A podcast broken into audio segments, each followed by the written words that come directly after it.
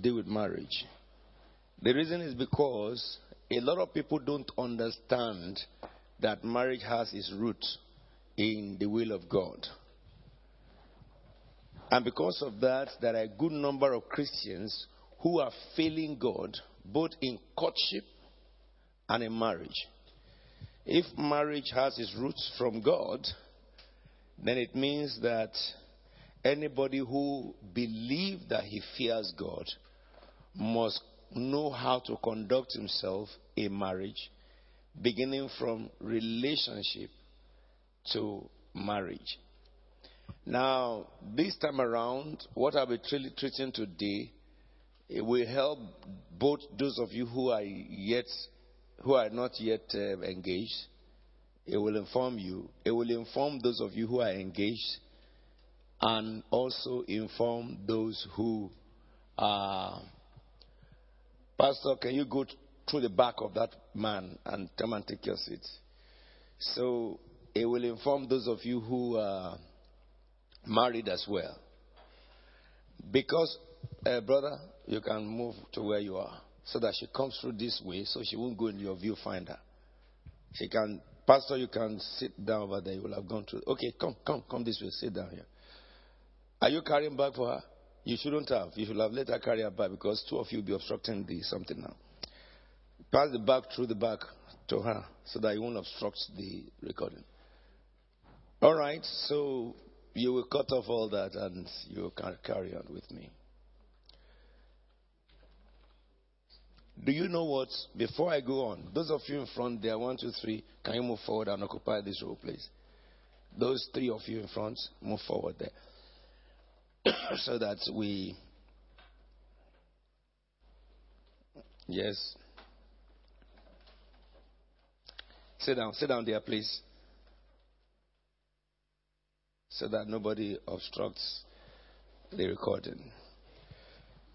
All right. So what I was saying is that marriage has its, its, its roots in God, and uh, because it has its roots in God, anybody who believes that he is a child of God must know what God's mind is about marriage. Apart from that, you must know, if you know what God's mind is about marriage, you will know how to, first of all, look for who you will marry so that you don't get into the trouble and sorrow that many who have gone ahead of you got into. Then, when you get the person you will marry, you must know how God expects a Christian to conduct courtship.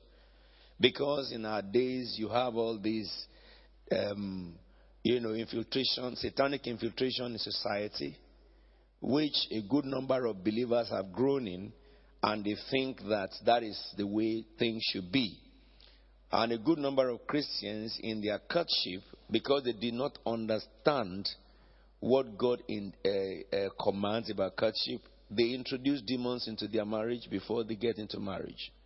Because there are things that you can do in courtship and it will open you up to the devil. And you know, something about the devil is this you only need an entrance. He may be there, haven't entered, cool down, quiet down for 15 years before he strikes you. He will not strike until you get to the place where you need God's blessing. And then he will start struggling with you. And this has become the reason why many Christians, you know, um, those zealous for God, but yet they have problems in the issues of marriage because they do not know these things. And, you know, the Bible says, My people are destroyed from lack of knowledge. So, therefore, we need the knowledge of the Word of God, and we need to be able to ask questions so that we can have understanding and all stuff like that. Now, let me give you this fresh understanding. Pentecostal movement of God, or the Church of God, really, not just Pentecostal movement, it is evangelical. part, one of the basic precepts of Christendom is that the Church of God does not wed anybody who are divorced that is statutory. If somebody had divorced before, if they want to remarry, the church must not wed them. If somebody had a child out of wedlock and he joins the church, he gets converted, and he wants to marry, the church must not wed them. That is, have a, an open celebration like putting on white, marching on the island. So the church must not do that. If anybody sets up a date for marriage and the person gets pregnant and the church is aware, the church is supposed not to wed them.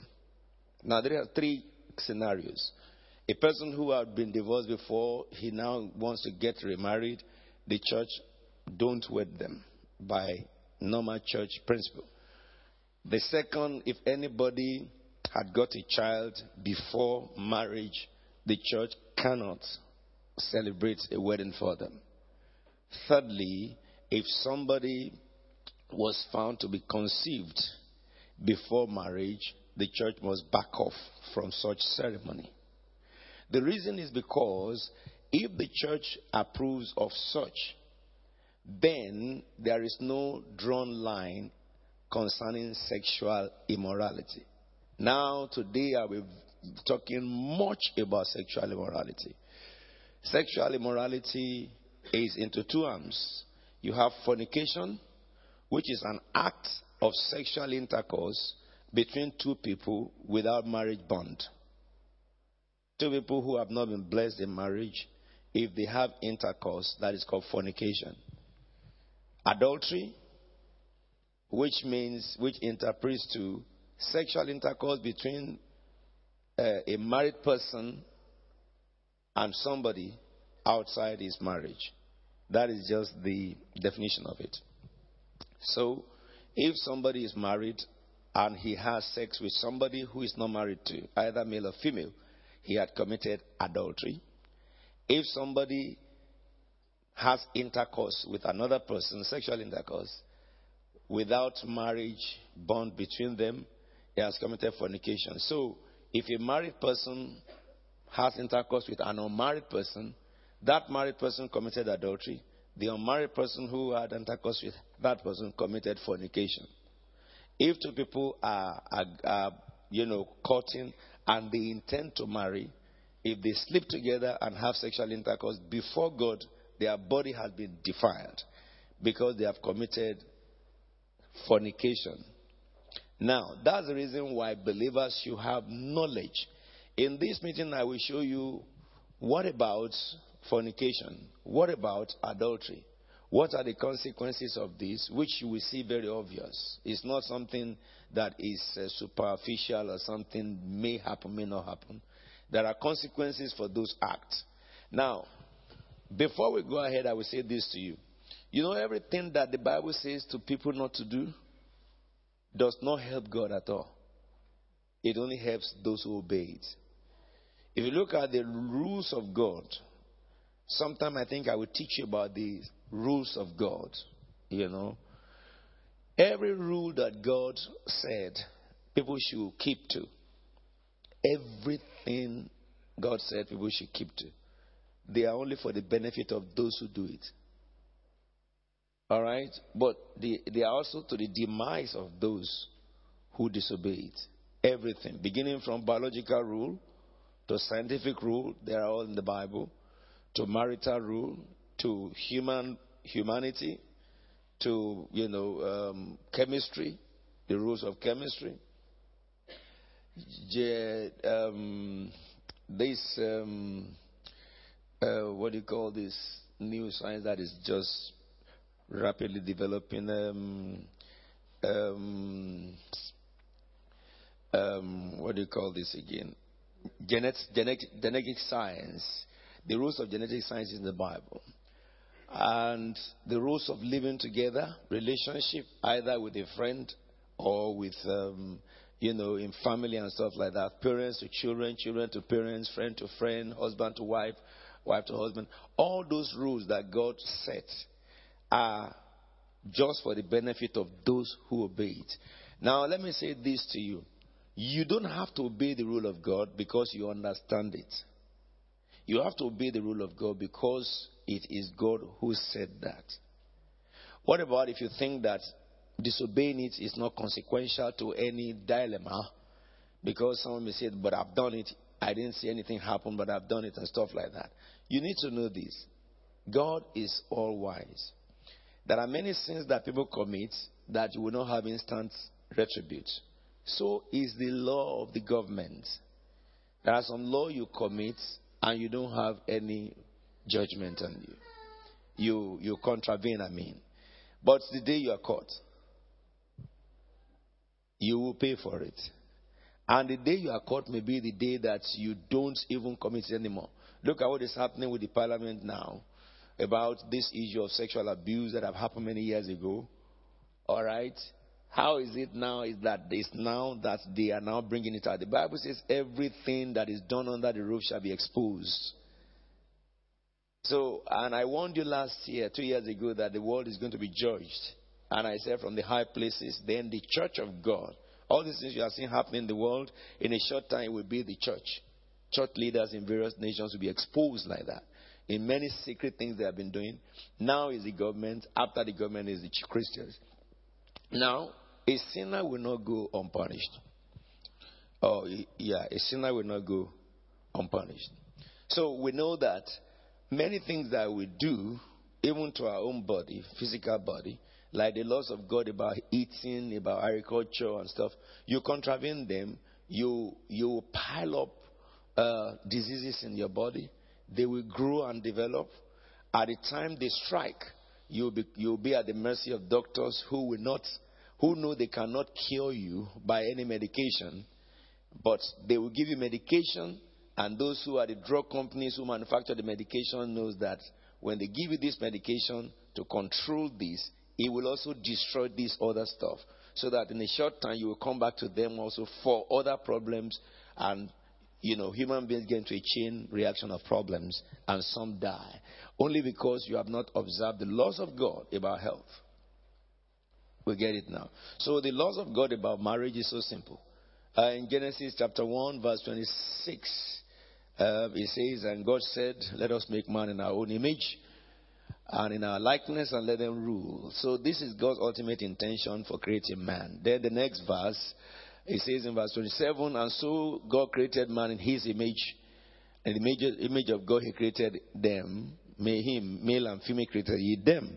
And this is where the issue of, um, you know, pluralistic man uh, came to be. That the man God is talking about was gender different, male and female. But why male and female? If you look at the next verse, it says, Then God blessed them and said, Be fruitful. So, for male and female, the first purpose for male and female is fruitfulness. And this fruitfulness comes from sexual intercourse. They will get it now. That is where it comes from. So, and it says increase in number, which is part of that. Fill the earth, subdue it. Then it says rule over the fish of the sea, that is dominion and authority. But if you look further to chapter 2, verse 18, it began to tell us how God instituted this male and female issue. It says, And the Lord God said, It is not good for man to be alone. I will make him suitable helper, or helper suitable for him. And this tells us that marriage therefore came from God's initiative. God intended to make a man and a woman so that they can multiply, be fruitful, have companion and stuff like that. But if you go further, he says in verse uh, 20, it says, and so God made a man gave names to all animals, livestock. And it says, but all the livestock and the beasts of the field.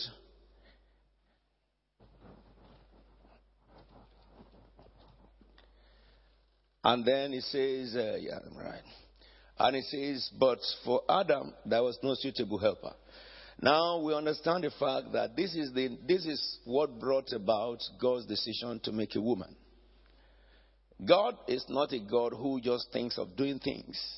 He had known what he would do before he did them. But then, if God knew what he would do before he started talking about them, why would God talk about them?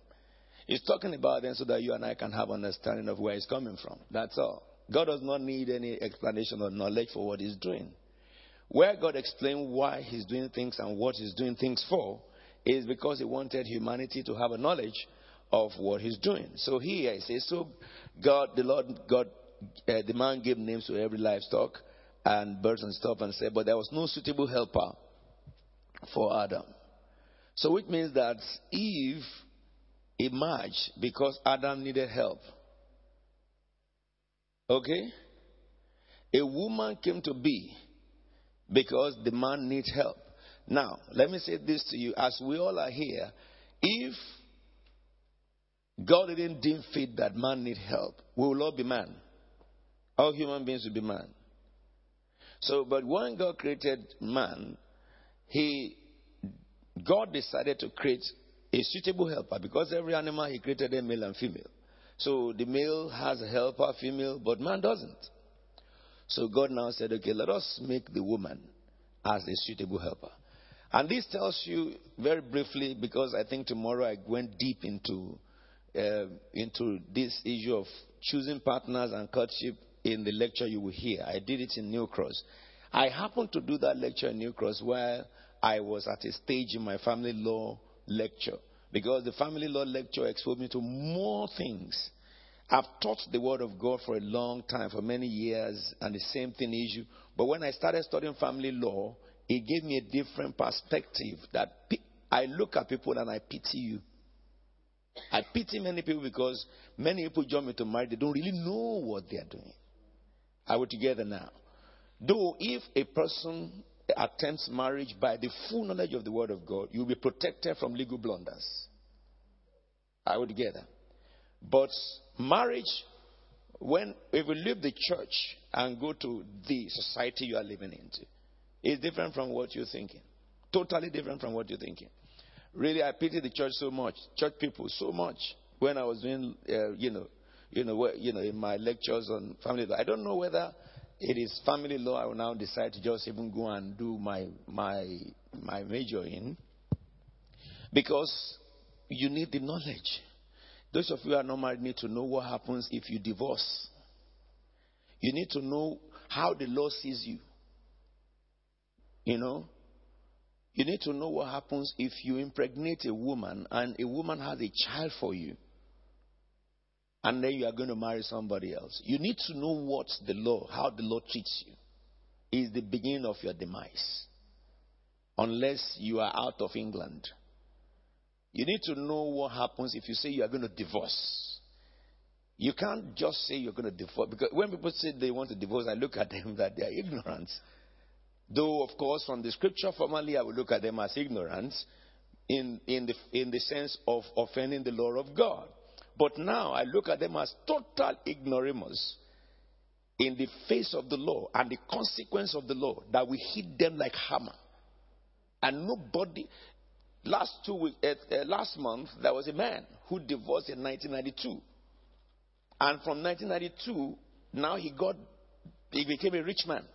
And the wife is now bringing charges against him in 2015. It has never happened in law in Great Britain that such a person was given audience. Really, the rule of law does not permit him. But unfortunately, the Supreme Court have the power to go back 200 years and bring something to back up a claim without bending the rule of law, okay, but then opening a door for another justification and, and also vindication. That's what happened. The man will pay now. Okay? But then I just said that to help us understand that the journey of marriage is not what you just wake up belly full, you want to marry. Are we together? Oh, I saw a girl, she looks good. I marry her. Oh, that man talks too much, he's very buoyant, he's bubbly. I marry him. There is something more than that. You know, when a woman is, when a, a man is looking at a woman afar, and the man is looking at the woman afar, there is respect. When you strip your nakedness to a man, forget it. Your respect is just gone out of the window at the moment that is done. And that man, too, his respect is gone out of the window. Now, this is what happened. When you now live together, everything that you are that he didn't know he will know it. Everything that he is that you didn't know, you know it. That is when you look at a man who looks so quiet in church, so gentle in church, but he's a stubborn man. I tell you this. You look at a woman who looks smart in church, but she's really, in judgment, she's zero. You saw how smart you thought she'd be a good mother for your children. Now you married her at home, you discover zero. This is the reason why a man and a woman who believe in Jesus must not jump into a relationship because you think it's good. Let me say this to you. What about somebody who had got a child before going to marriage? I will say now, not by the scripture, but by the knowledge of society. That person should look for a person who is married, who, who has a child uh, before marriage, or who is married and the husband is dead for target. Because this is the situation. If it's a man, I'm talking about a woman marrying a man. If a man has a child outside, that child, that man, by law, has financial responsibility automatically. We call prima facie. That is, either he likes it or not, he has to. Really, with the level I am now in my law studies, I have access to a computer where I can just ask a man, How much do you earn a year? And when you tell me how much you earn, I put it to the computer. The computer will tell us right there as I'm standing with me how much we will pay by law to that woman who gave birth to a baby to you. Okay? It's not a matter of please. There's no please in this. You are indebted to the woman. But you know why we're going further on the course? This is what now stunned me. If any young lady sees that man and says, I will marry this man, what are you applying for? The moment you marry the man, okay, they have to recalculate that man's financial responsibility. Because now the man was earning 20,000 before and he was paying 200 pounds by, you know, all his expenses taken care of. Now he has now married. So when he married, the wife is earning 40,000. Now 40,000 plus 20,000 is 60,000. Then they will recalculate his indemnity.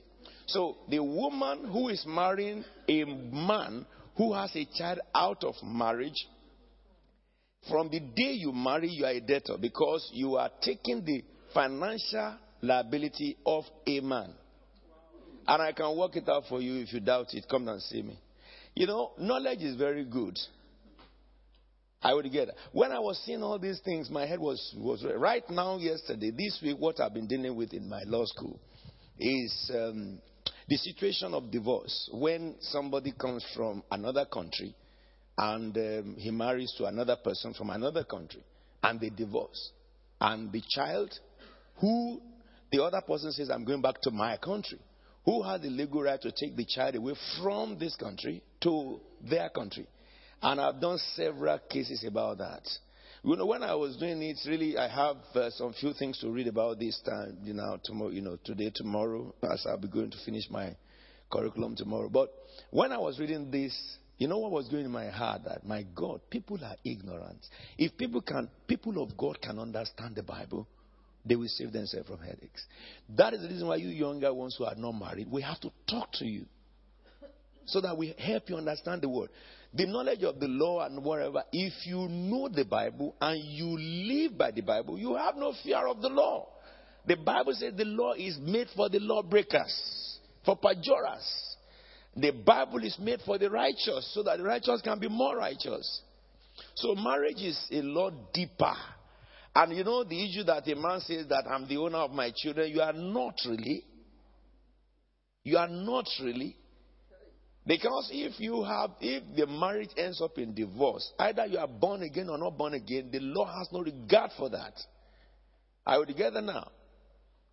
So there is a big danger for the church of God on earth today, if they do not have the knowledge of God's understanding and concept about marriage, are we together?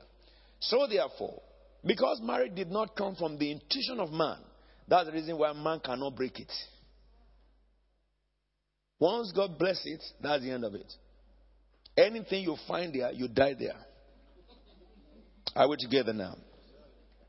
That's why when we wait, people will say for better, for worse, for richer, for poorer. All right? In sickness and in health. And you will speak and say, I do. You will stay with the person. Now, therefore, for those of you who have not chosen life partner, before a woman will say yes to a man, because you are a suitable helper to a man, you must look for a man that has a vision to do something. If you are more visionary than a man, then that's a wrong choice of a man. A woman who is very enterprising, very hardworking, cannot go and befriend a loafer who sleeps every day and wakes up doing nothing. You cannot do that. You will frustrate your life. Second thing, what about boys or men? If you are a man and you want to keep a marriage, you must be a visionary. If you are a man and you don't have a vision, you will soon discover that your marriage will be frustrated and it will break. Though God doesn't want marriages to break. The reason is because the function of a man is to be the visionary of the house, of the family, so that the woman will have something to help to do.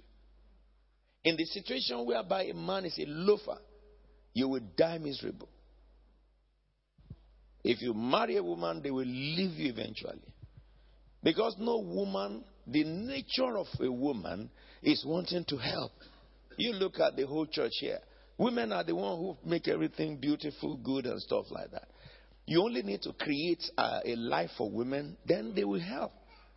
Okay? That is the way God created them. But if you have a man who has no vision, the Bible even says where there's no vision, the people perish or cast off restraint. So therefore, a man must make sure he cannot marry a woman who has nothing to offer to his vision. If you are a man, you cannot marry a woman who has no substance to offer your vision. And as much as I've said to you, you must have a vision. Have a vision. This is the reason why, if you look at in chapter 3, when God apportioned the blame to husband and wife, He said to the man that you will be the breadwinner for the house. Isn't it? May your wife not be your breadwinner. You didn't say amen, man. And may you women not marry a man who you will be the one providing bread for him. It's a wrong order. There is no such a thing as a door is shut. If a door is shut, if you can't break it open, look for another door. Hallelujah. And if you can't find a door, kick the one that is shut to open for you. A man must have his hands on many things so that he can fend for his family and provide for his household. That's the scripture. The Bible says a man who does not provide, who decides not to provide for his household, is worse than an unbeliever, an infidel. It says if you have in the church a man who refuses to provide for his household, the church should treat him like an ungodly man. He is really an ungodly man. And the Bible says the church will have nothing to do with him.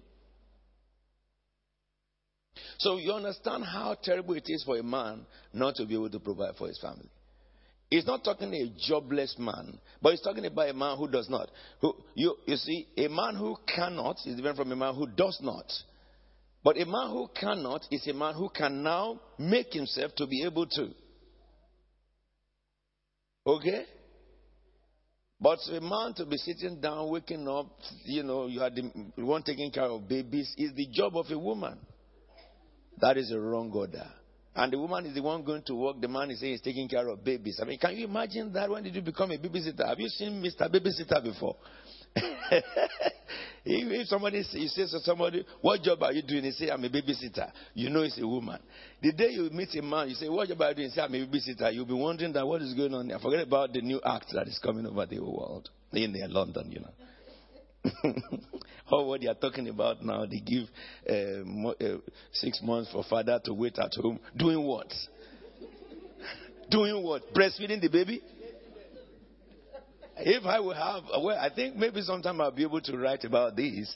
Because, I mean, if you are telling a woman, why should a woman have six months uh, taking care of the baby? She breastfeed that baby. So if you are giving a man six months, to do what? To carry baby and be stroke his and be singing for the baby, is it? Uh, the, the, the duty of a woman is not just keeping baby, but it's also, you know, breastfeeding the baby and, you know, all those stuff. It's a bond. To bond. Well, the man bonds with the baby at night. The man goes to work. The bonding for a, a, husband, what he's saying is very sensible. That is what they are saying. But does a man need to be with the baby to bond? We didn't spend six months with our children, and we are bonded than any other man. From pregnancy. From pregnancy, a man ought to be, you know, uh, greeting his baby and, you know, speaking to his baby in the womb of the wife. So the place whereby when the man comes in and he speaks, the baby leaps. That's what should happen. That is the way it is. It's, that's what happened to me with all my kids. I was telling my wife today that, you know, my daughter, Pastor Elizabeth now, when she was young, you know, my wife was, uh, you know, went to Nigeria for that time. We sleep together on the same bed. And when she sleeps in my bed, she will, she will, you know, squeeze herself like that, like, you know, she's sleeping with a woman. And when I get up to go and read, she opens her eyes. I run back. I'm, I'm back, I'm back, I'm back. She's okay. So I will, I will pacify her to sleep. When she's sleeping a little bit and I'm trying to back off to go and read, and she opens her eyes like that, I say, okay, that's all right, that's all right. so when she's sound sleep, then I will tiptoe. but it was a terrible time for me, my friend. Because a man was doing the job of a woman. I was doing the job of a woman. You know? But the fact is this as God ordains it, the man should be the breadwinner of the family. And the woman should be the one who cares for the family. When that changes, there's a problem. Are we together now? Let me take you through one thing before I move away from this because I want to show you many more things about the issue of adultery. We know that in the Genesis I read to you, go back to my Genesis. It says the man should be a suitable helper. And then the next verse, 20, let's go for verse 20. The, the woman is a suitable helper. And God said, let the word, Let, 220.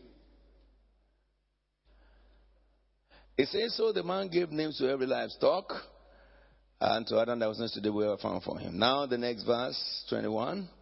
So the Lord God caused the man to fall into a deep sleep, and while he was sleeping, he took the man's ribs and closed up the ribs with flesh.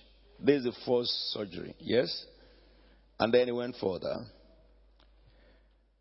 The Lord God made the woman from the rib he had taken out of the man and he brought her to the man. The next verse. Now, let's read that together. The man said, What?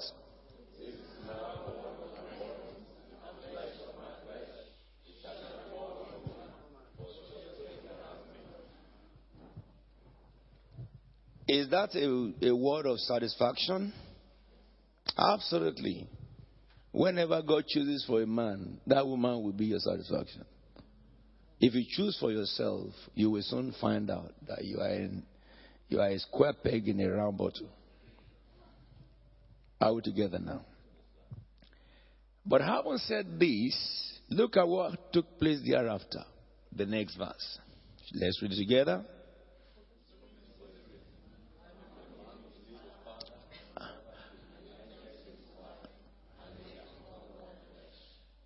One flesh how do they become one flesh?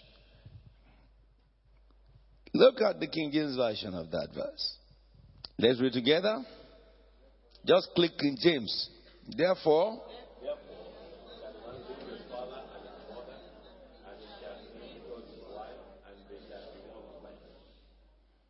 a man will leave his father and mother. When you marry, you don't have father anymore. Your father and your mother have become the second priority. That's what the Bible is telling you. You and your wife, you and your husband is priority. Your brother is not important anymore. Your father is not your first priority anymore. Your siblings are not important anymore. Your wife is the only portion you have in life. Are we together now? So, therefore, you cannot allow your relationship with your father to continue as it was before you married. It has to change. Your relationship with your mother, no matter how th- good you think your mother has been, has to change. Before you married, your father and your mother were the first in your life. Once you get married, they become the second. Your wife and your husband is now the first. So the desire of the woman is to satisfy the husband, and the desire of the husband is to satisfy the wife. If you have money, your first consideration is your husband or your wife, both either side. You cannot build house with your father. You cannot build house with your brother. You can only build house with your wife. You cannot do joint venture. I repeat myself, with your father. You cannot do joint venture with your blood brothers. You can only do joint venture with your wife. Listen to me. If you have to do business with and you know you need a third party and in this issue your father or your mother uh, your father or your mother or your your your brothers and cousins and stuff you must treat them as the lord demands and you must make sure that as a woman your hus- your you do not go and do anything with your family of such without your wife being involved because the two are one it has to be you together doing that business as an entity. And between you and anybody, either your father, your mother, your cousin, or whatever, between both of you is strict law. And when the law is contravened, my brother is non entity. My father is non entity. They shall be dealt with squarely according to the written law. What about my father said he will reject me as his son? He's no, I'm no more his son. I'm a husband of somebody from the day I married. So to say he's rejecting me is just a, a tautology. It has already happened. He had rejected me at the altar. When I went, I signed with another woman and went away on my life. So to, to brag that I was going to reject you, all those things are nonsense. To say that I'm going to put a curse on you is, is just spitting to the air. I we together? This is the scripture. The man shall what? Leave his father and his mother and be united or cleave to his wife. And both of them shall become what? One flesh. Full stop. Now, does that mean that I will kick my parents away? No. Because my parents are the one who raised me to where I am. My, my wife's parents are the one who raised her to where she is. What that means is that both of us are one in consideration first. Then a second consideration are the parents, because the Bible says that we should. The Bible set up our, our personal, um, you know, responsibilities to our parents, which must be fulfilled. Honor thy father and thy mother, that your days may be long. A wife cannot deprive the husband from helping his parents a husband cannot deprive the wife from helping her parents. Because if a wife says that the husband should not help his parents, then that wife has broken the law of God. If the man says the woman should not help her parents, that woman, that man has broken the law of God. So what happens about parenthood? When a man marries a woman, that man adopts the parents of that wife as his own parents, while the, the woman take over the parents of the man. So in marriage, you exchange parents. So that the parents of that man have become the parents of the woman, and the parents of the woman have become the parents of the man. Which means, therefore, as it is that your parents saw to it that you did not suffer throughout your life, it is your godly duty both together to make sure that your both parents don't suffer till they die. You have a life responsibility with your parents to take care of them till they die, but not at your own detriment. Are we together now? So that it is not that you want to take care of your parents at your detriment. A parent who will want to continue to depend on his sons is a parent that have failed in life. Because a parent should raise the daughter, raise the son, so that at the place of marriage, they can go and be independent. And the parent can carry on in life. But we know that this is not so terrible. That's one of the things when I look at people who come to CFT, you know, I, I admire you because if I had been under an instructor like me when I was growing, I would be more than what I am today. God has brought you under an instructor who has he has embedded knowledge and wisdom into him so that you at your younger age you, are, you know the truth you can't be deceived a member of this house that is deceived self, it, itself he deceived himself by himself it is a self-inflicted deception CFT is a church whereby you can never be deceived. People who have me on television, thank God, and they get into wisdom. Talk like people who stand under me. Are we together now? When I met my wife, I'll tell you this. Instantly, I took my wife to my mother. And I told my wife that, you see, this woman is the one I love most in my life. I've not known any other love more than her. Now, I said I wanted to become like her. I can see that of my mother because she was an envy of everybody. Okay? Not every woman one can say that the wife should become like. No be so. So don't go and say that apostle said he should become like his wife. Mm-mm. My mother, my mother, I'll tell you, my mother, when people send their, their, their when, when women, uh, wives came to England in those days and they get all their degrees, doctors, lawyers, judges and stuff, their husband sent them to my mother to train them. Because academics is not a wife. It's my mother that trained them. And my mother, when many of you are seated down talking, she will see nothing. Okay? I said, What do you have to say? She said, You said it all.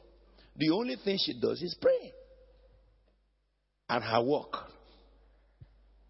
Okay? And my mother if you force her to speak, what she will speak, all those who are PhD and who are all academicians, they will be dumbfounded because it is wisdom that speaks. All the prayer I prayed today, I learned it from her mouth. I would get it. She's a woman of deep wisdom. She never quarreled once with my father. Ever. Whatever my father says in the house, my mother say, Yes, sir. All my life, I tell you. If they have disputes among themselves, it's away from us. We've never seen my wife, my mother said no. But we also recognize that my father, when he had done many things and said many things, he comes back to my mother and said that, what do you think we should do about it? And what my mother says is what he does. And what my mother was, sometimes my father gets angry because you know he was a witch doctor. So, you, you, somebody who is a witch doctor, one of the fruit of the spirit of Satan is anger. uh, one of the fruit of the spirits with the devil is anger. So when my father, the old comes and he gets angry and stuff like that, my mother and my everybody is talking. My father doesn't want to hear them. Once my mother appeared and said, "Enough," my father will be quiet. My father will be quiet. So he was such a woman. In the church, she singled out among all women. Now we're talking about a church over a thousand then. So when I met my wife, I said, You need to go and learn this woman from this woman. Do you know what happened? In a short time, my mother and my wife became bonded like this.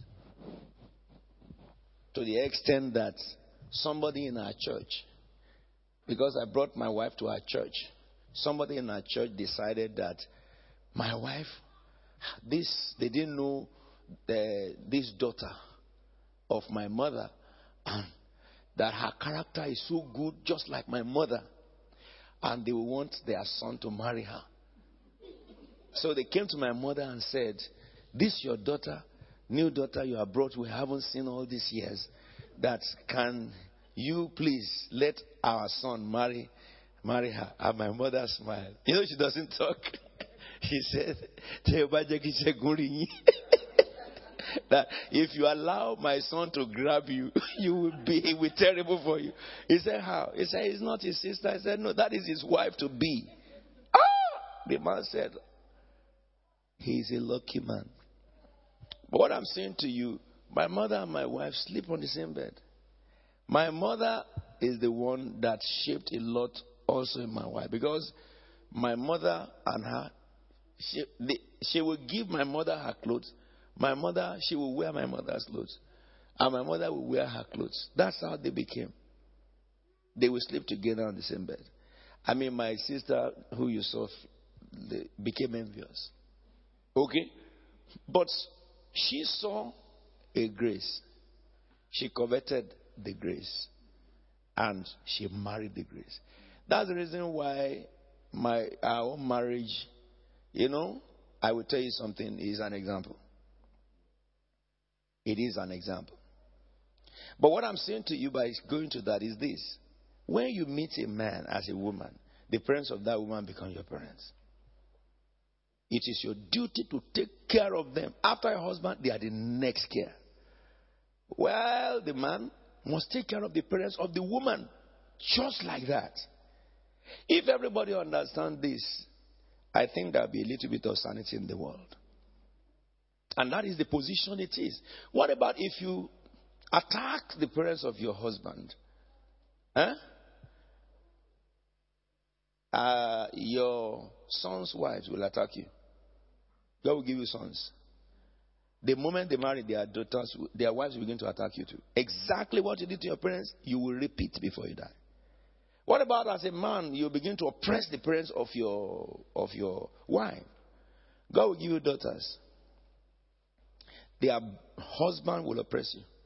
Because this thing is a matter of sowing and reaping. So the Bible says the man will leave his family and, be, and will cleave with his wife. And they become one flesh. And I love this. Therefore shall a man, in another word, for only this reason shall a man and a woman become one flesh. What is one flesh? And that is what will lead us into, you know, the area of sexual relationship. One flesh is answered in the next verse. Shall we read the next verse? 25. The man and his wife both were naked. Now, therefore, a woman can only be naked to her husband. What about if you are in courtship and you have fixed marriage date? It can be cancelled. I've told you this all the time. In Lagos one day, there was a wedding. That was in the 70s. And as the man was marching to the altar with the, uh, uh, no, they, they were holding the wedding and they called the bride and the groom to the altar to solemnization. As they said, does anyone have a reason which we will always read and it looked like a ritual? But it is real, we mean it. Why I should not join, this person should not join, be joined together with the other person. At the end of the cathedral, a white lady appeared, stood up with two boys, and started walking the aisle. Ko, ko, ko, ko, ko. You know, everybody was silent. You know, the cathedral is marble. Ko, ko. And everybody looked back. And the priest stopped because those two boys are carved image of this man. And when he came to the front, he said, Caller, these are your children. And handed the boys to him. And she turned back. Go, go, go. The wife in white gown. She went down straight away. They were fanning her. The priest had to stop the marriage. He has to stop the marriage. Let me tell you something. There's a lady who joined this church a few years ago in London. That lady was brought to me. She was about, um, I think, eight months pregnant when she was brought to a night vigil. What happened to her was that she lived with a man for 11 years. And then they decided to wed. They were both Catholics. So when they wedded, and when they were going to wed, they fixed the wedding day, they printed cards, they bought food, the man bought the clothes, gown, everything, they rented hall and everything. Yeah, the family came, they ate, they exchanged vow, uh, rings and all stuff. Yeah? Now they are now looking at the wedding day. About a week before the wedding day, the man did not show up at home. You know, they were living together, which is ungodly for a Christian. So the man didn't show up. She thought it was a joke. Second day, the man didn't show up. She started phoning all over the whole place. You know, she has started foaming again on the first day, abusing the man. That, that is how this stupid man, this that man, just this that man. Hmm? She was getting angry. The didn't show up. The fourth day, the didn't show up. She started calling the family. The wedding is now counting down to zero. The family said, Don't worry, he will show up. I'm not telling you fiction. It's the woman joined this church. Okay? And pastor, you remember this woman. She gave birth here. So whatever happened to, to whatever the case may be, a day before wedding, he didn't show up. On, they told the family said, "Put on your wedding gown. Come, maybe he wants to surprise you." So she put on her wedding gown in London. They have cooked food, and she came to the church waiting for the man. The priest waited and waited, and the man didn't show up. So the priest could not wed him. Wed her. That was where she entered her dilemma. That was seven where they were. Uh, no, the, the pregnancy was uh, seven months, uh, six months at the time of the incidents. So she started going from place to place to prayer house, you know. Those who do deliverance for her did deliverance. Those who deliver something upon her deliver it. And all manners of people. Uh, all these vagabond preachers began, they used that as a punching bag. At least she, she, she had been disappointed on married day. She should be left alone to be happy, but they now started milking her. Whatever happened, when the pregnancy was eight months, somebody heard about CFT and they brought the lady to my night vigil. And the lady came into my vigil, and at the end of the meeting, she came to me and said, hey, Apostle, uh, Pastor, uh, this is the problem I have. And after stating all our problems, you know what Lord told me? The Lord said that I should tell her, first of all, she needs to accept Jesus Christ as her Lord and Savior. And I told her about salvation. She accepted Jesus. Having accepted Jesus now, God opened up. And He said, Tell her, she's the one who drove the man away. I said, darling, you see, that man wanted to marry you. You drove him away. Okay? She took a deep breath as she opened up. She told us how she had been so ruthless. How she had been so, you know, women who don't take mess. You remember my story about I don't take mess. And God said, Because you don't take mess, I don't give you a mess. So, how she had been. Because not everybody, not every woman had a privilege to be trained by a good mother. That's the reason why we have the church. So that what, if you are a victim of a bad mother, because your mother too was a victim of a bad mother, then the church stands in a place to help you so that you can be good. You can stop that bad whatever on your own set, you know, line so that you can do something better. Whatever the case may be, she wept. When she's talking, she's crying, the muco everywhere. I say, clean your nose. You know what you did, okay? So now you have accepted. Go on your knees and beg God to have mercy on you. And see me on Sunday. Don't confess anything. Go on your knees. If you want your husband, repent and really ask God for mercy.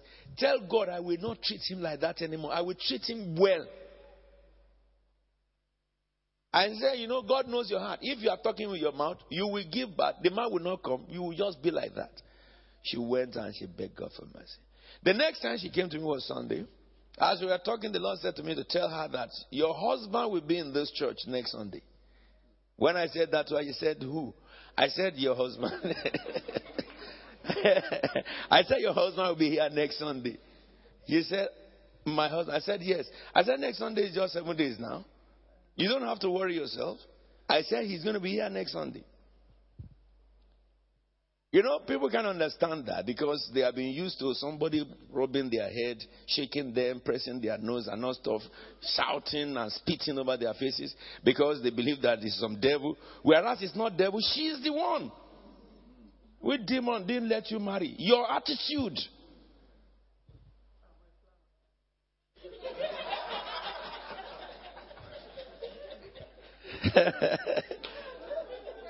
Don't worry, that is part of it now. is it not married seminar?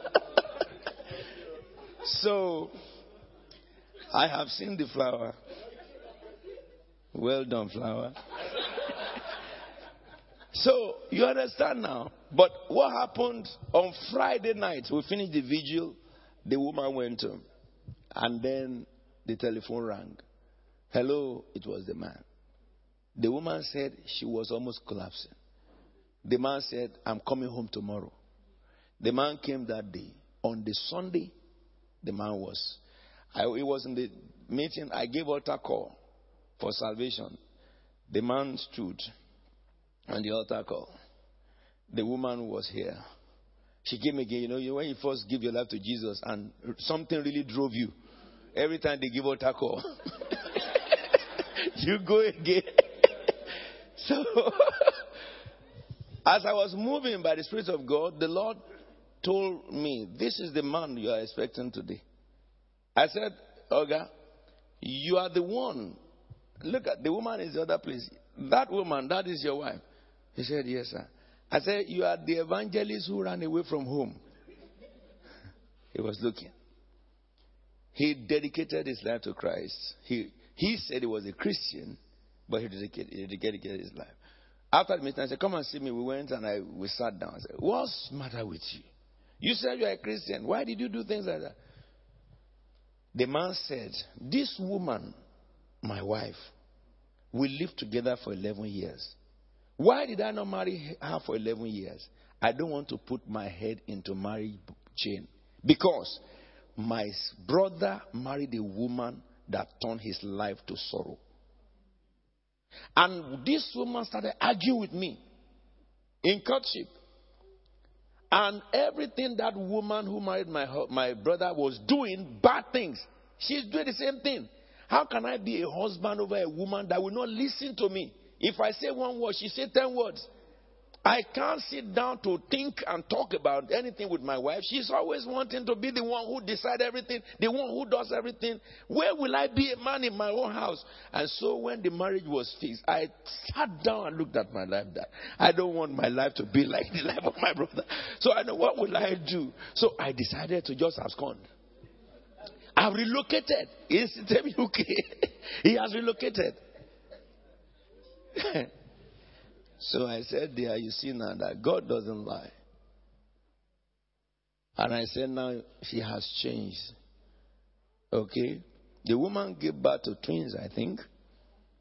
And God restored that home. And then they went and married. You understand me? Now, what I'm trying to help us to understand here is very clear. To be naked to a man, it has to be the one you have married to. If you are in a courtship and you fix a married date, does not license you to start sleeping with a man. It is a sin. Fornication, it is called. If you have sexual intercourse with anybody that you are not married to, it is fornication. If you have sexual intercourse with somebody out of your marriage, it is adultery. Now, very, very quickly, let me just take you through this, and it will just be opening up something and we will look much detail into it. Marriage, therefore, should be honorable. The book of Hebrew 13:4. It says marriage should be honored by all, and the marriage bed kept pure. For God will judge the adulterer and all sexually immoral. Now understand this. When a person marries a person, you have made an oath. And you know that from this Genesis, before we came here, the only condition why a woman can have intercourse with a man or allow a man to touch your body or strip yourself naked must be that he had married you. If he hadn't married you, when you do that, even if you say that you agree to marry, it is fornication. I will show you the danger of fornication before we finish. and also the consequence of adultery.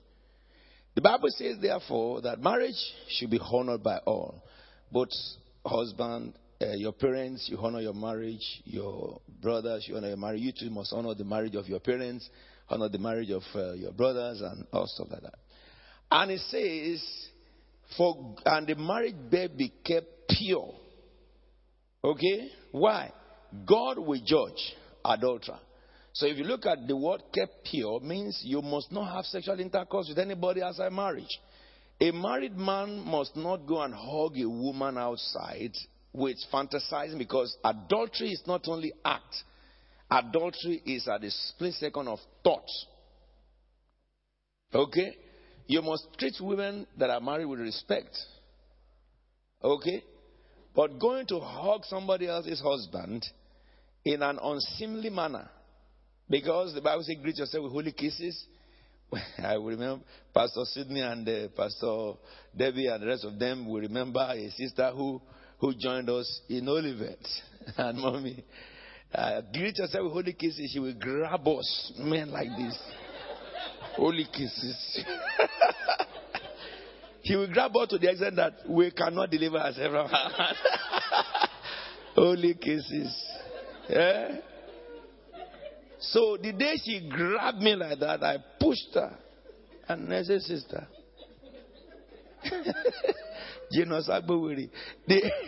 From that day, only kisses. He's the one who taught us. The Bible says, greet yourself with holy kisses. Not knowing that she was planning, one day she went to one, one of the sisters' houses and before we know it, the boyfriend of that sister, they were living together in the house there. And she, before we knew, it she was in the bathroom with the boyfriend of the sister. They were bathing together, holy kisses.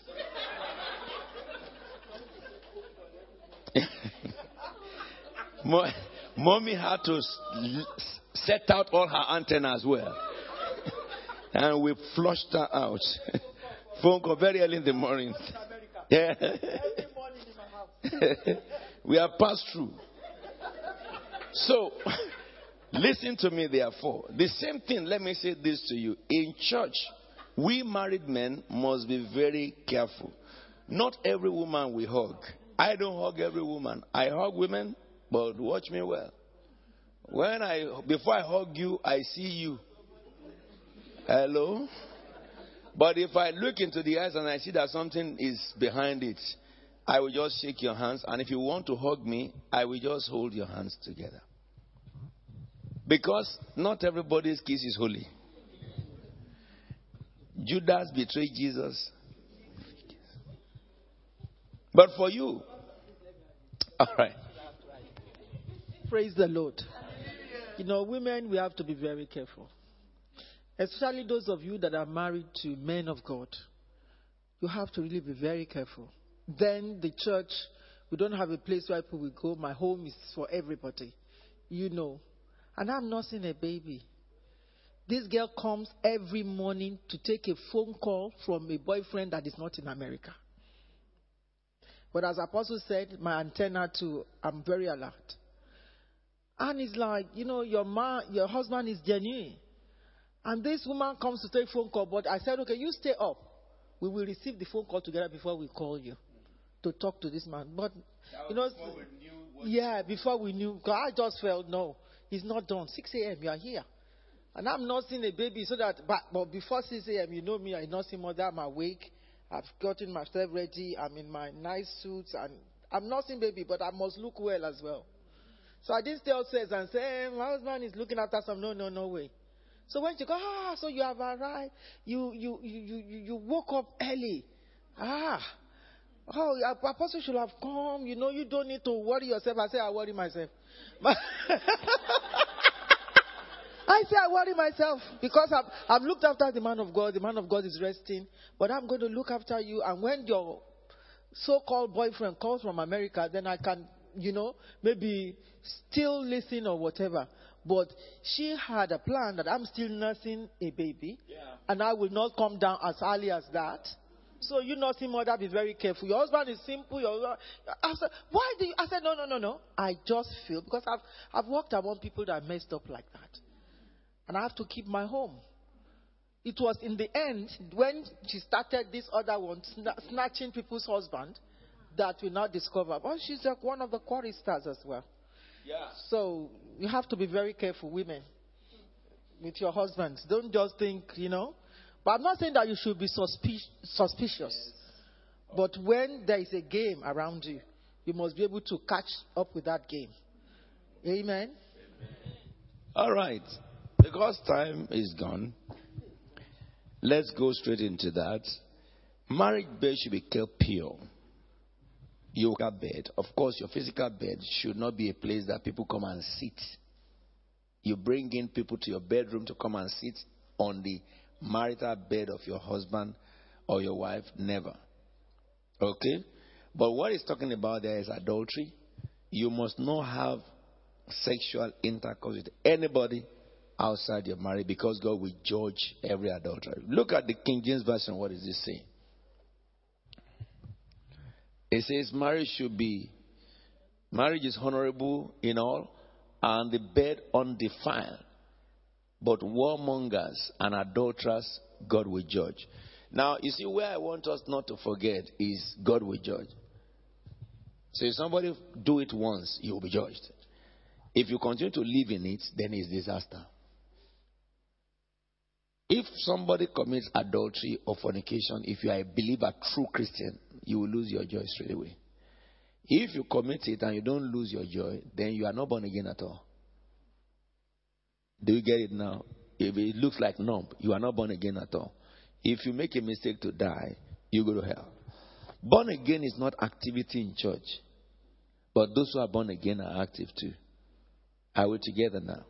It is conscience and conviction. The Holy Spirit will convict you of sin whenever you fall. Now, the second thing is Malachi chapter 2, verse 15. It says, Has not the Lord made them one in flesh and spirit? They are His. And why one? Because He was seeking godly offspring. So guard yourself in your spirit and do not break faith with the wife of your youth. And it's talking about divorce here. Okay? But look at verse, look at, um, now let's explore a little bit into, into adultery. Adultery, a killer sin. You can write that down. Adultery is a killer sin. Let's see the Old Testament view. Deuteronomy 22, verse 22.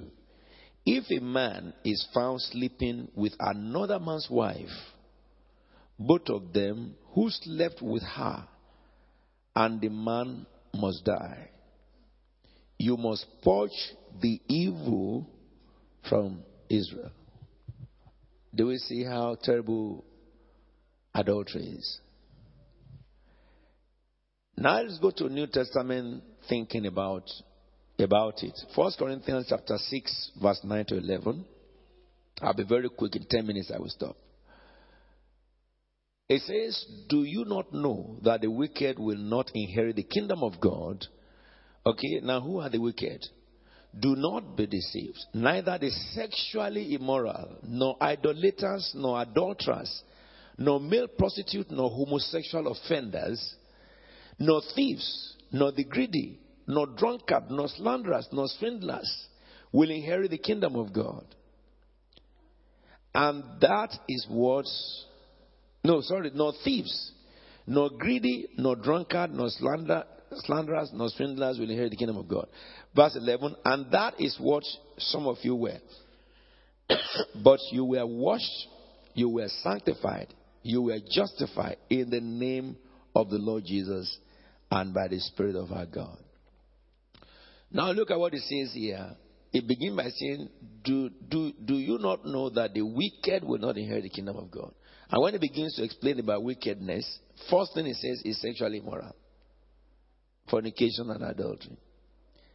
When the Bible says that anybody who is in such cannot inherit the kingdom of God, can a born again say that, well, you know, God forgives me and, you know, I can do it.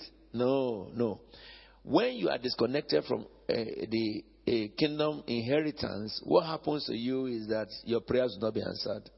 The enemy can mess you up. The enemy can destroy you.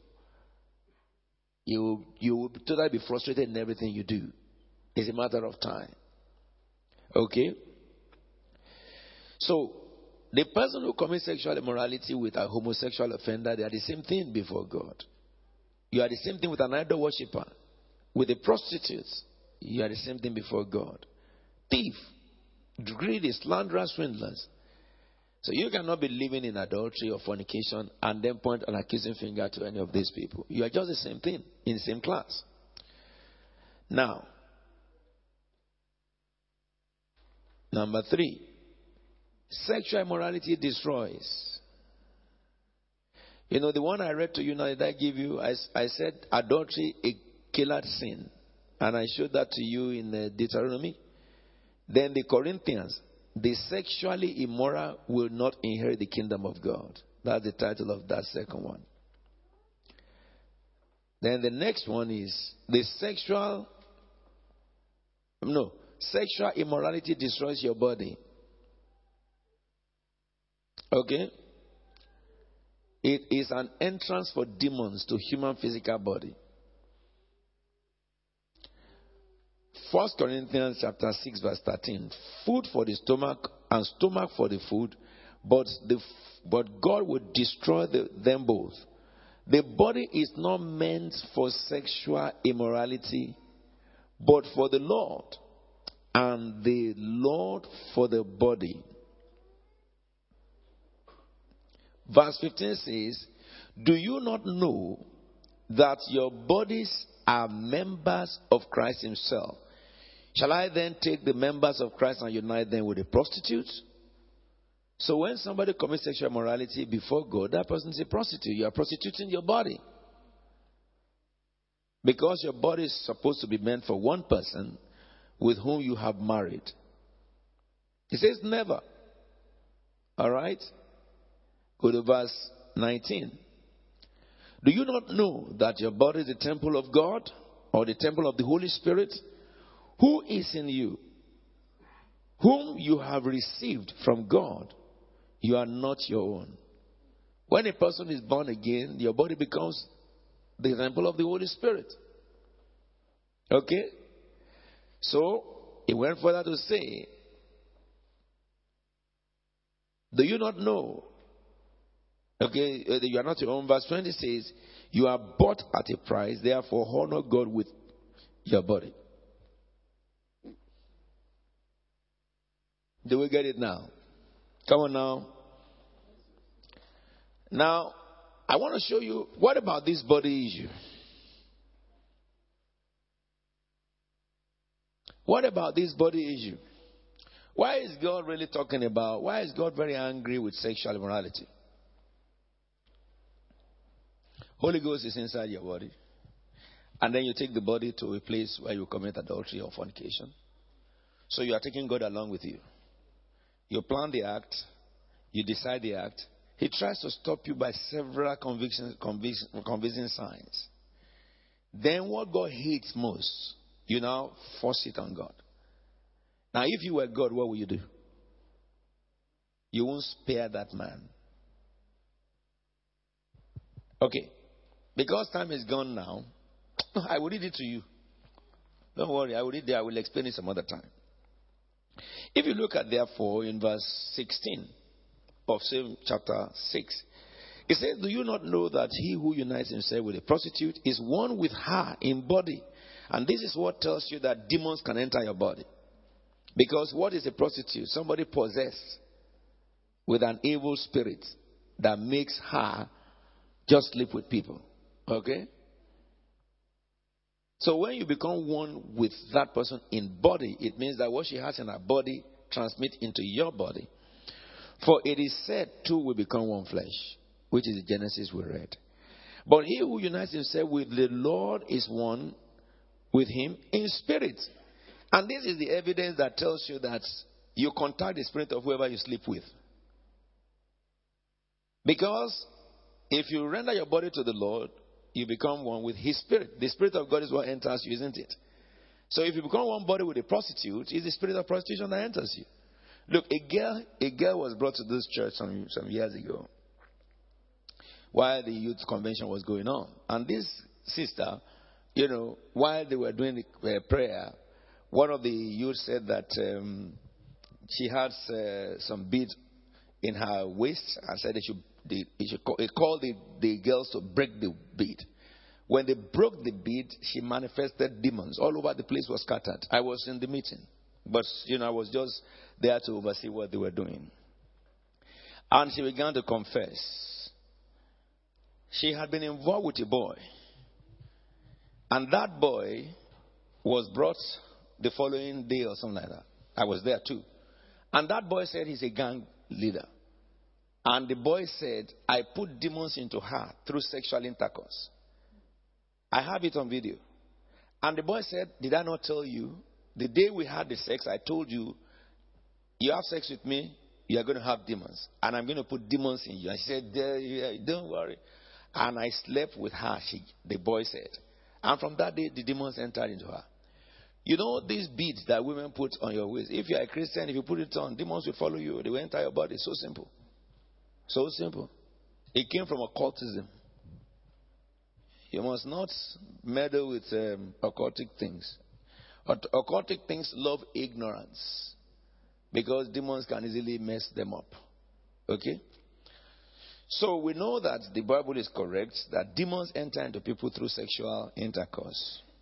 Because he also said in the book of First Corinthians, um, I think it's 11, when he was talking about uh, children, he says that if an unbeliever is married to a believer, you know, that they were married before they became believer, not that a Christian went to look for an unbeliever to be married to.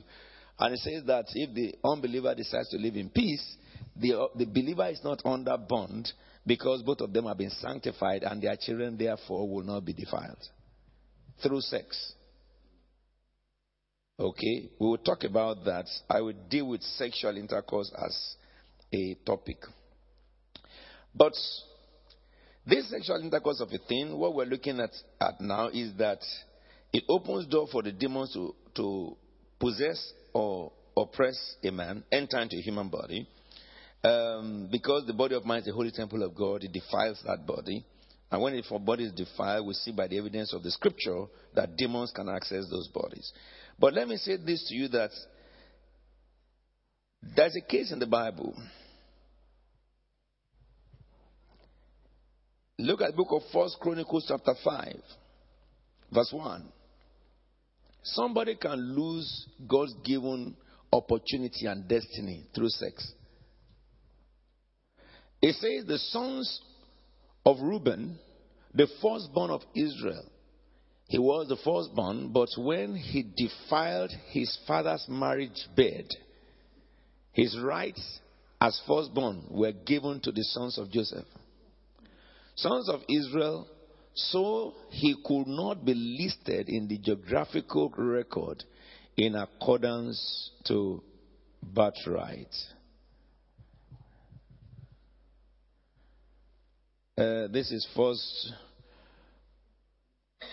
first chronicles 5 let me see first chronicles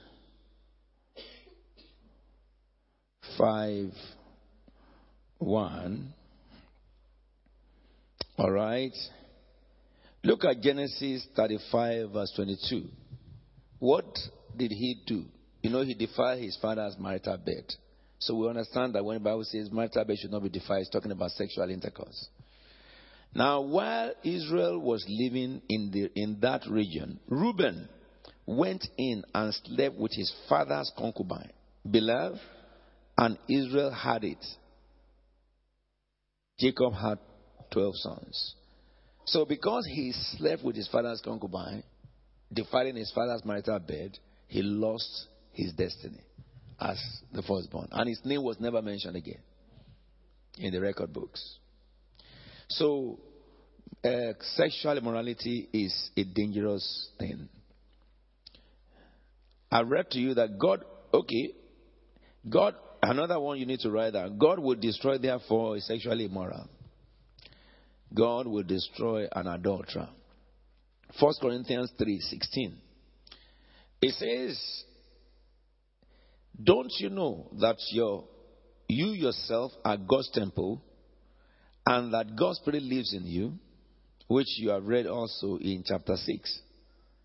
It says, "If anyone destroys God's temple, God will destroy him." Chapter 3 verse 16 and 17. If anyone destroys God's temple, God will destroy him. For God's temple is sacred. And you are that temple. You know what? This information is enough to help you stay away from sexual sin. You know, let me say this to you. All of you have been uh, hailing Apostle, here, hail Apostle Williams. Not like Hitler. Ah, that man of God. I love him. Ah, blah, blah, blah. What about if somebody comes in tomorrow, as they have been doing to Savile now, Jimmy Savile, and he said that he slept with me. And the other one came and he said he slept with me in 2000 and uh, so 19 something something. That one came and said that he slept with me. And when you were talking about it, another one just came with, with babies to the service when the service was high. Like that woman who was going cool, cool. How would you feel? Some of you will break down in tears. Some of you will break down in tears. Some of you will say that, but it is his past. Okay? Why some of you will say that, but if he's been saying all this, how can he do that? Especially if those people were members of the church. That is fiduciary breach. Because there are people who have been entrusted in my hand, and because of my position, I have abused them. How would you feel? You won't feel good at all. So are you too. Even more will God not feel good when we defile the body. This is the reason why many Christians cannot operate in power. Because clean things don't live in unclean vessel. But you know the most dangerous here is that sexual morality will make God not to answer man's prayer. Man will pray, pray, pray, fast, fast. God won't answer. This, the Bible says that. That's the last point I will give you. Look at the book of Malachi, chapter 2, 13, 14. It says, Another thing you do, you flood the Lord's altar with tears. You weep and wail because he no longer pays attention to your offering or accept them with pleasure from your hands. You ask why? It is because the Lord is acting as the witness between you and the wife of your youth. Because you have broken faith with her. Though she is your partner, the wife of your marriage covenant. And that also stems into adultery, that, uh, into divorce. This is what will lead us into talking about divorce. There's no time today. I will cover the issue of divorce by the grace of God in our next lecture. But look at Proverb I will also teach you more on this consequence of sexual sin. Satan must not deceive you. If you feel sexy, marry. If you marry, then you can have sex if you like. Eh, you know, just sleep there and be having sex. Your body will tell you that uh, life is not only just to be having sex. Are you with me now? Instead of allowing the devil to deceive you. And let me say this to you, you men.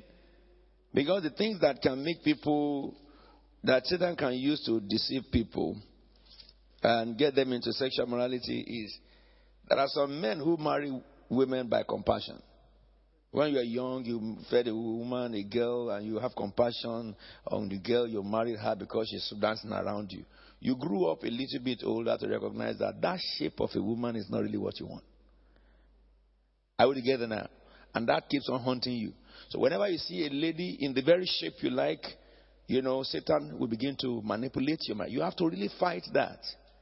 That's the reason why you don't marry by prophecy.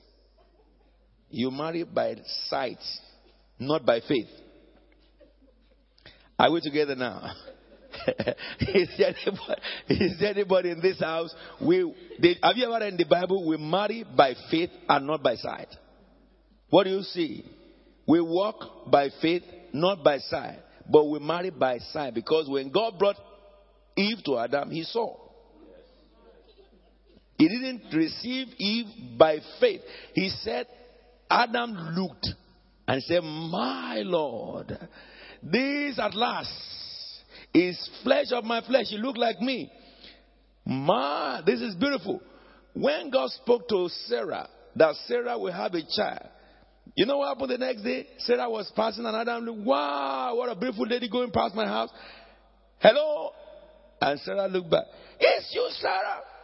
Because before that day, Sarah was bent over. Certainly, the person that Abraham, that gave birth to the child for Abraham, was not bent over. The moment the prophecy was spoken, there is manifestation. You know, when you marry somebody that you are that is delighted, that you are delighted in, when you begin to grow in marriage, and especially you women, you start having children, your body starts changing.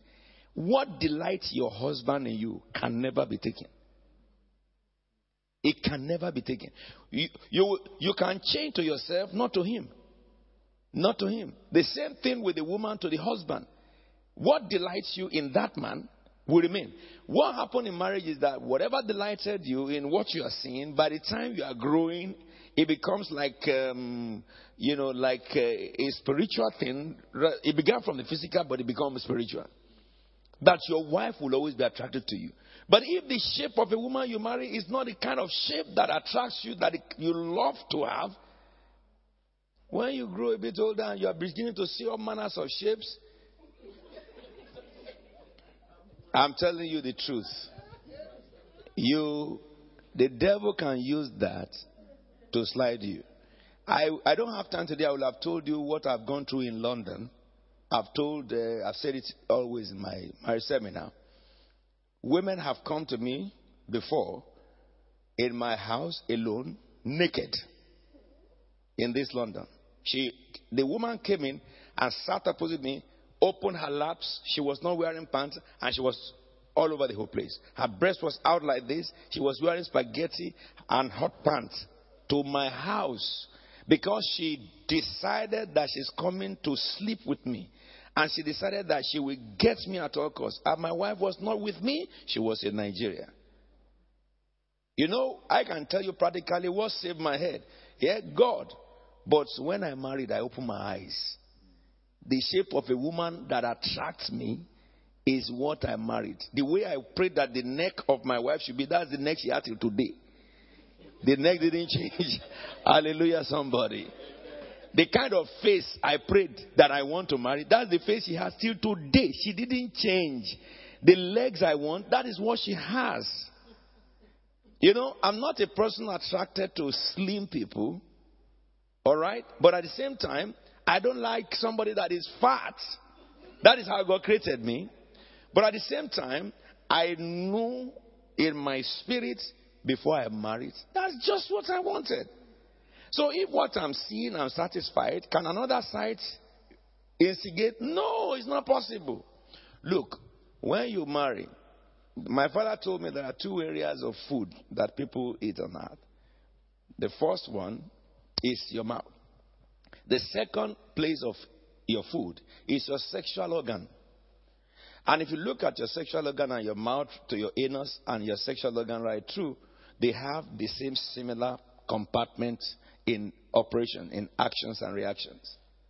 I've taught you about this when I teach about sexual intercourse. I'm going to have a night for sexual intercourse. Only married men and women will come. And I will show you about this biologically. It is biological. And as we God created it. And so the Bible says in the book of uh, Proverbs, which is where we are looking to complete. Look at Proverbs chapter 5, verse 15. It says, Drink water from your cistern, running water from your own well.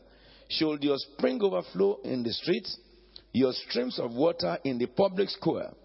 Let them be yours alone, never to be shared with strangers. And he's talking about your sexual organ. May your fountain be blessed, and may you rejoice in the wife of your youth. A loving doe, a graceful deer, may her breast satisfy you always. A man must not look at the breast of another woman. That's the reason why we always say in church, no woman should open their breast. If anybody open their breast in church, if it's a worker, we send them away. And I told my ushers, if a new person came to my church and she dressed like, um, you know, her breast is out, her bumps, bring her right into my front. Yes, so that I'm the one, as I'm preaching, I'm looking at her. Every time that happens, by the time I zero into her, either she will repent or when people are praying, she vanishes. It has happened again and again here. Because the nipples of women, women who are in cults, their nipple of their breast is a machinery of satanism. They sent out evil spirit from nipples. I know about this. Their clitoris is another place that demons abode. A man touches it, he's gone. He will become like a morose. My father was a wizard. Not for, for, for it's not uh, yeah, um, for fun. So that today I can tell you, you know, people who are, who are ignorant, who just go disobey gospel, they don't know what, what you, know, you don't know what you are playing with. You touch the breast of a woman, you are finished. Once her nipple can touch your chest, they will send vibes into you. You won't know what you are doing anymore. At least it will take seven years before your eyes can be clear. Whenever they need you, you will run out of wherever you be and be running for them until they milk you to bone.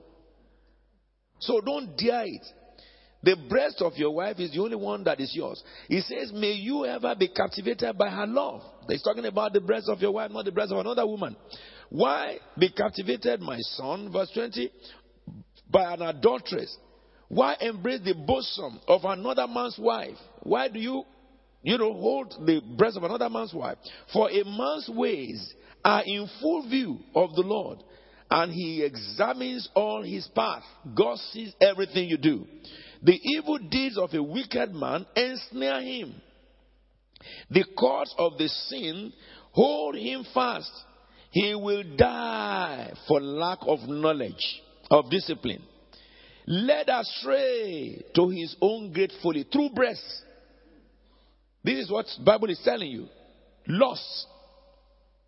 He, he will die for lack of knowledge, led astray by his own folly. Go to chapter 6. Let me read this to you because we are coming to the end. I will explain this some other time. Look at verse 20. My son, keep, my fa- keep your father's commands and do not forsake your mother's teaching. Bind them up upon your heart forever. Fasten them around your neck. When you walk, they will guide you. When you sleep, they will watch over you. When you awake, they will speak to you. For the command, these commands are lamb, this teaching is light, and the correction of discipline are the way to life keeping you from immoral women, woman, from the smooth tongue of a wayward wife. Do not lust in your heart after her beauty, or let her captivate you with her eyes. For the prostitute, what? Reduces you to a loaf of bread through eyes, contact, through nipple, through eyes. Look at what it says. And the adulteress prey upon your very life. Adultery seek to kill a man. Can a man scoop fire into his laps without his clothes being burnt?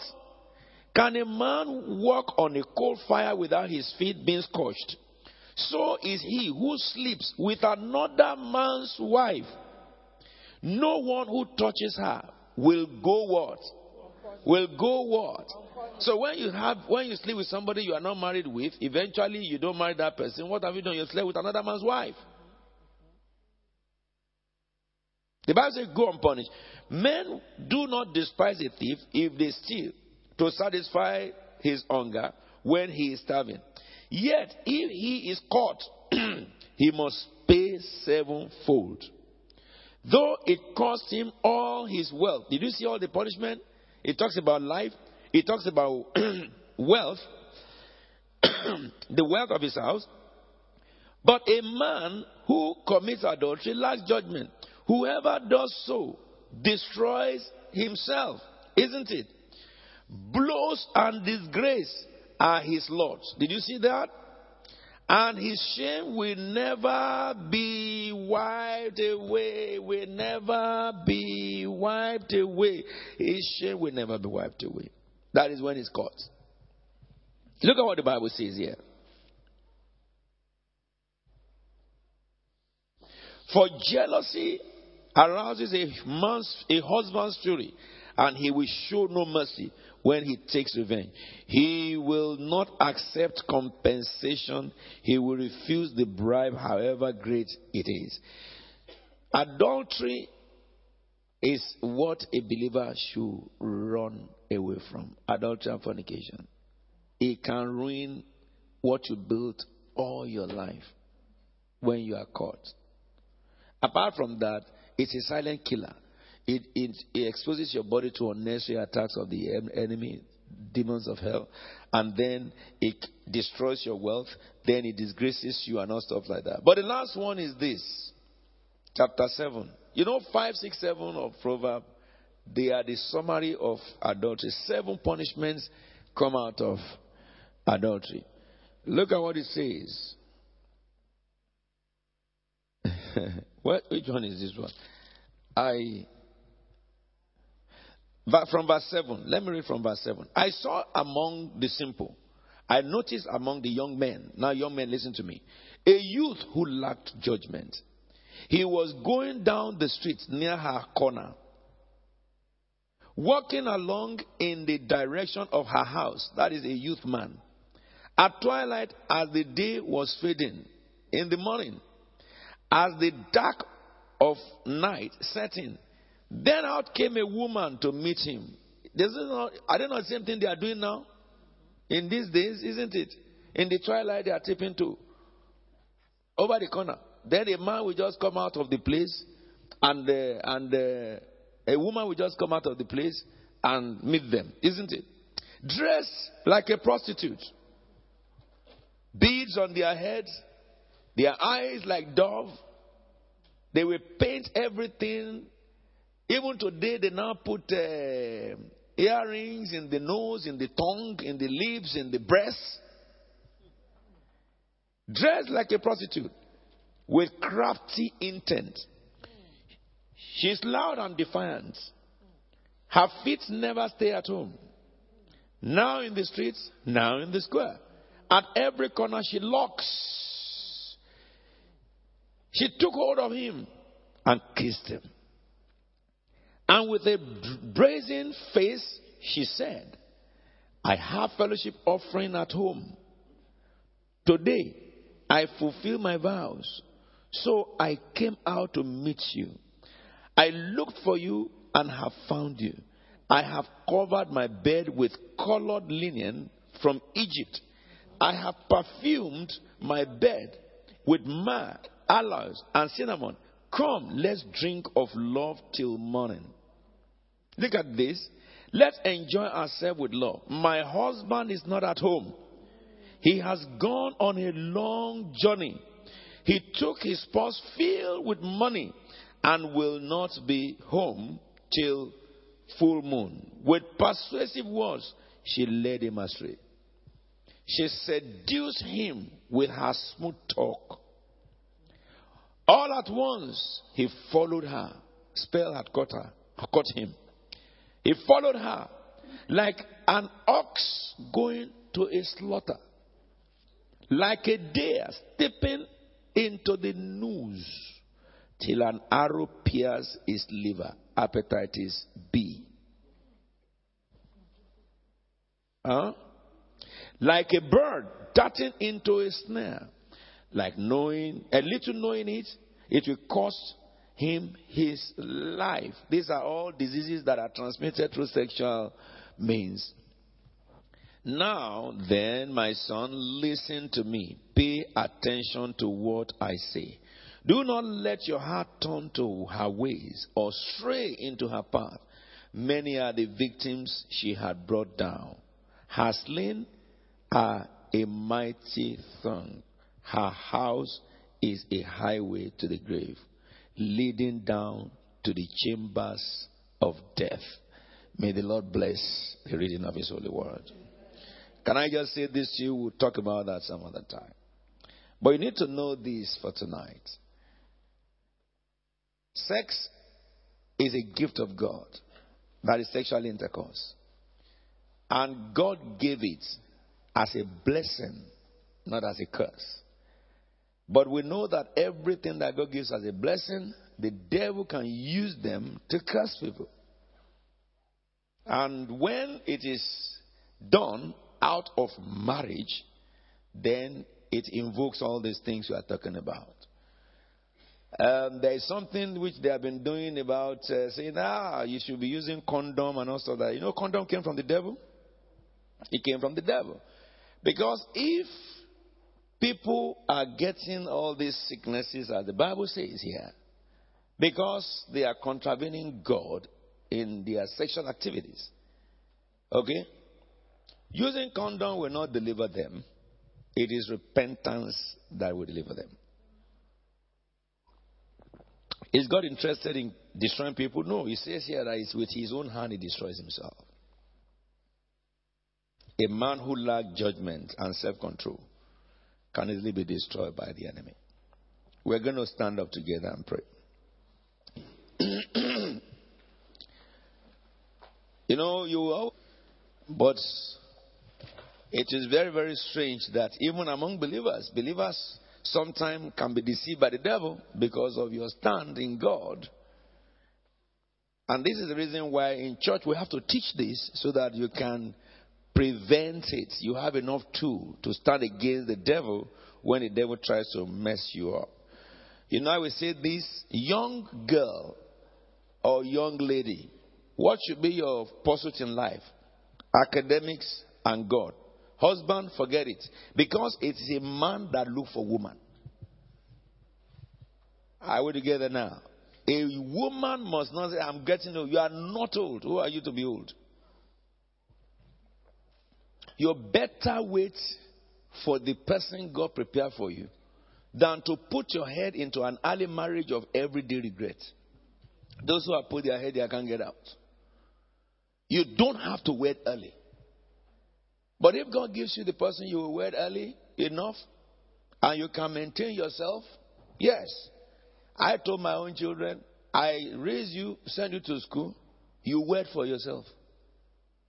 If you think that ah, out as a father is going to give you money on your wedding, no, I'm asking you. It's you who will spend the money. I come to enjoy my life. I cannot spend my money to raise you, give you success, and then spend my money to wed for you. No, you wed.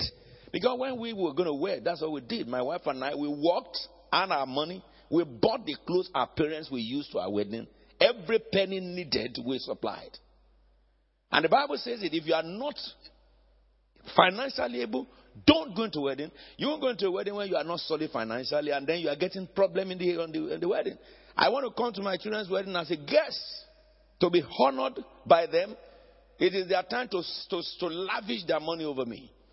If I have, I will not spend it for their wedding. After they have finished wedding and showed me that they are responsible, okay, and they now move into the house where they have rented by themselves or bought by themselves, I can now go and give them money. Hall, they will pay for it. The clothes, I will give them the suit I want to wear. They must buy it. Oh, yes. Oh, yes. This is the scripture. It is the scripture. Are we together now? We're going to pray for ourselves. First of all, we're going to pray that God should strengthen our soul and protect us from the devil who is the prey against our lives. Shall we just begin to pray in the name of Jesus?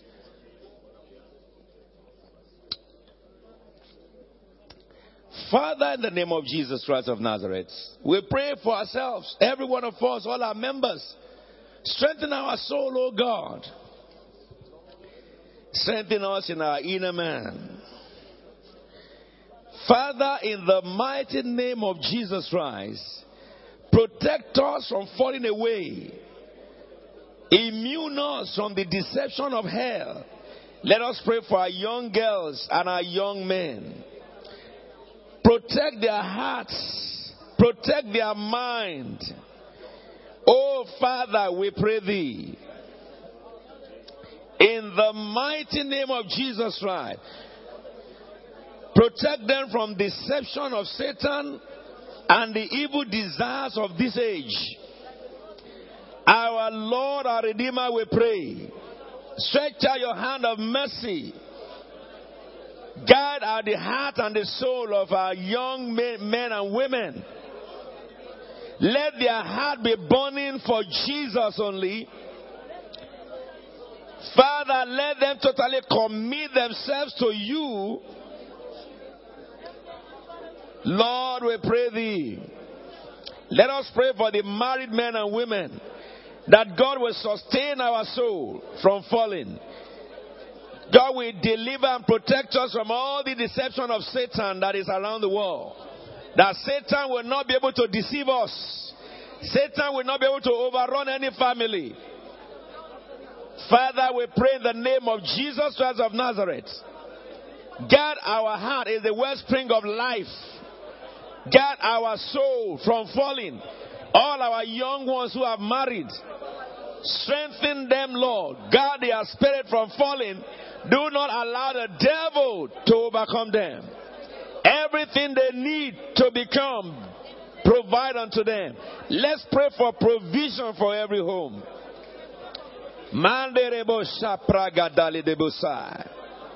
Father, we pray thee. We pray thee, O God.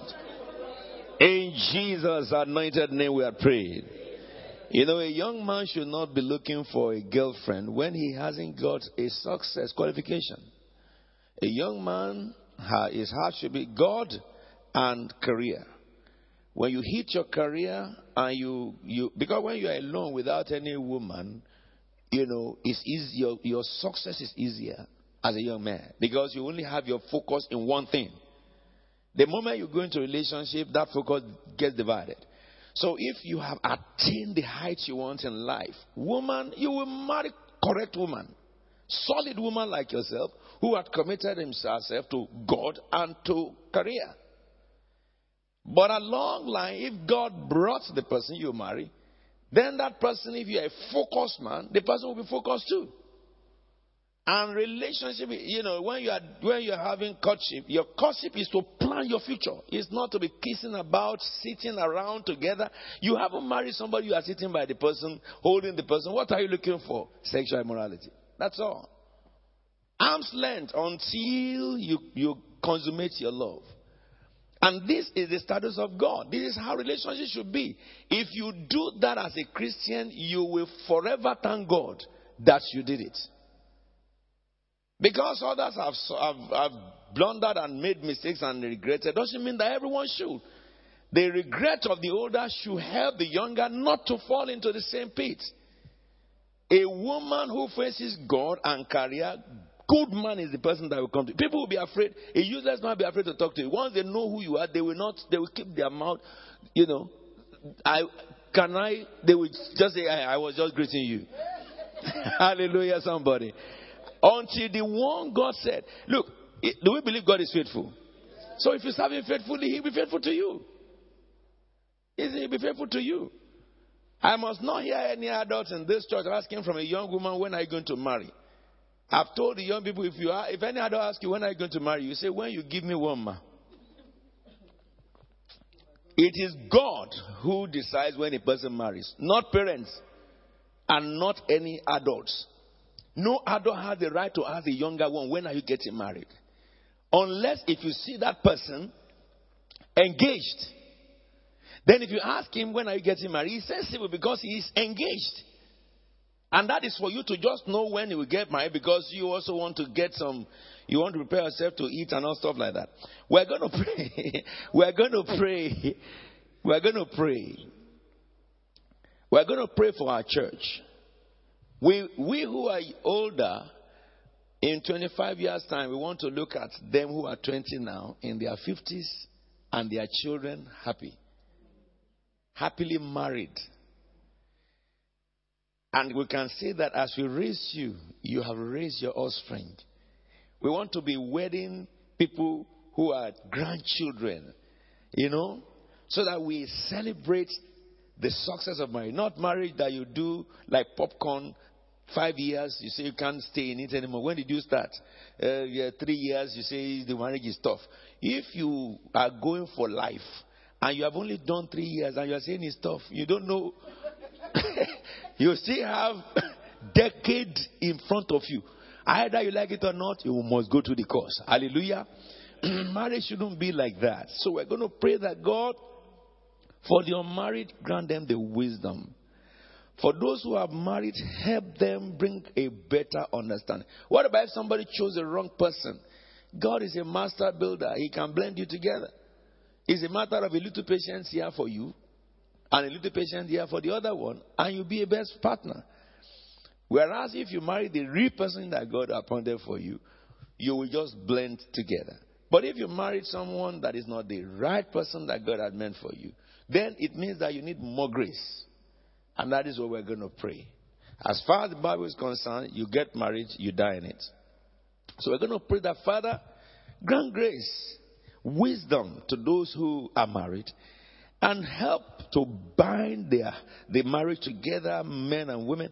We will use this opportunity to pray for anybody that is having tension in their marriage, that the Lord will destroy whatever is the tension and bring understanding. Shall we just pray in the name of Jesus? Our God and King, we pray for all those who are married that you grant them, Lord, understanding, profound understanding. You bring two people from two different backgrounds. Let us pray for patience and tolerance that they will be able to tolerate one another. Let us pray for long suffering and humility. Every argumentative spirit, we banish them. Let us pray for understanding in marriages. The Bible says, enjoy life with your wife whom you love. Ecclesiastes 9 9. This is your only portion in these your meaningless days. Grant them understanding, grant them unity, grant them bonding. Our God, our Redeemer, we pray. Let us pray for those who are in courtship that God will strengthen their spirits, that their courtship will be an example of a Christian courtship, that they will not fall a victim of loss, they will not fall a victim of deception of Satan. That God will protect their heart and mind. Those who are yet to meet who they will marry, that God will guide their steps to the person that God has ordained for them. In the mighty name of Jesus Christ of Nazareth. Guide their steps, O God. Guide their footsteps, O God. Choose for them as you chose for Adam, choose for them. As you chose for Isaac, choose for them. Guide their feet to God. Thank you, King of Heaven. In Jesus' anointed name, we pray with thanksgiving. Our God and King, we pray for ourselves. All in this house, especially those who are yet to marry. Lord, Amen young boys, give them the eyes that see. Protect them from strange women who can mingle with the church only because they want to target them. May such women feel in, in this house. They will not have access to our boys. We pray for our young women. The same prayer. Men who will see them on the streets sent by the devil to target them so that they can wreck their life. Father, may such men fail. Father, may you grant them the power of insight. For both our young men and women, grant them patience. Choose for them. We want their marriage to be example. Even those who have made mistakes in the past among them. The Bible says their sins I remember no more. Father, give them double for the times that they have lost. Restore them completely. We pray for the young ones who have married that you will provide for them. everything necessary to bring that family to the place you have ordained, that you will bestow upon them. Father, those who have set their days and their eyes and they've met one another and they are setting their eyes to the future for wedding, during this period of courtship, help them to understand one another. May they spend their courtship digging deep into you, praying together, studying the Word of God together, planning for tomorrow. May they spend this time having visions and revelations of the children they will give birth to and how the sharing of their, of their uh, family will go so that everything necessary to put right, they put it right now. And things to be attained, they begin to attain them now. So that when they will enter into their marriage, it will be a blissful time. Our God and our King, we pray for those who have been married for years. May we all be example to the children coming behind. May our life be a great example to the generations to come. Above all things, Father, may we not offend you in these matters. And may the Spirit of Christ sustain us even to the day of reckoning. This we ask and thank you is done as we ask in Jesus' anointed name. Amen and amen. Let's put our hands together for the Lord.